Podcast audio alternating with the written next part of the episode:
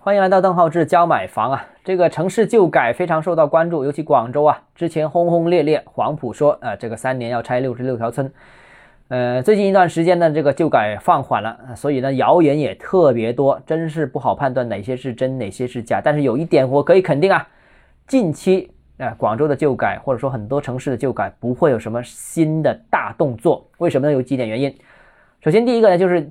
刚刚叫停啊，所以呢，这个新的思路、新的规则、新的案例都没有啊，所以必须是重新摸着石头过河，这个肯定需要时间去积累。无论是对于对管理者也好，无论是对于参与的一些企业也好，肯定需要时间去慢慢适应、慢慢找方案。这是第一个啊，因为旧方案已经否定了吗？第二个呢，就是广州市。市领导班子大换血，这个大家知道啊。这新来的领导对市场、对这个现状啊的或者历史问题都不太熟悉，就一般情况下都不会有轻易做一个新的决定。尤其是上一任领导留下来的一些问题啊，当然大家知道，这广州旧改呃速度过快，这个是一个问题啊。这个一般呢是不碰为妙啊，所以不会轻易去搞这些事情的。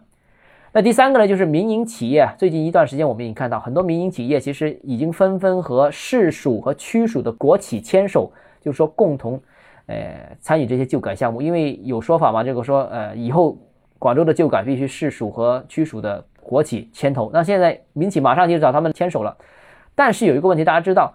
这个国企的效率啊，大家都是懂的啊，肯定没民企速度快，因为效率没追得那么高嘛。比民企速度慢一倍，我觉得已经算是给给力的了。慢三倍、五倍，我觉得也是合理范范围。反正国企嘛，安全是最重要的啊，不是速度最重要。这个也会影响到呃旧改的推进时间。那所以说啊，这个呃最近呢，或者说甚至是明年，我相信广州的旧改都不会有什么大的动作。那之后呢？之后就很难说了，之后谁知道领导啊，或者是政策会有什么变化呢？是吧？但是我想提一下，就是黄埔这个楼市啊，似乎受到这个旧改政策影响比较明显，可能会因此而重新回归理性。为什么呢？首先第一个呢，就是之前黄埔这题材炒作的也比较厉害，我个人觉得炒作有点有点过了。后来市场开始回归理性，再加上政府的限价政策之后，其实黄埔的楼价出现了比较明显的回调，所以现在是一个。回归理性的这样一个过程。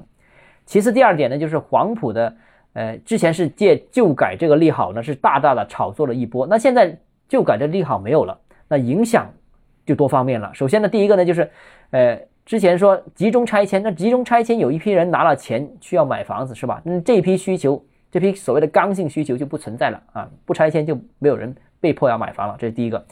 其次呢，这个大家对老黄埔的这个。环境提升这个预期也不再有了，以前是拆旧建新嘛，现在不拆了，那那这个整体环境面貌可能还是很多村啊怎么样的，这所以预期的这个环境提升也没有了啊。当然了，总体来说黄埔的未来呢还是呃很看好的，因为它毕竟是临近天河，能吸纳天河外溢的购买力，所以黄埔未来还是很受市场关注的啊，它能够承接天河缺货的这样一个情况。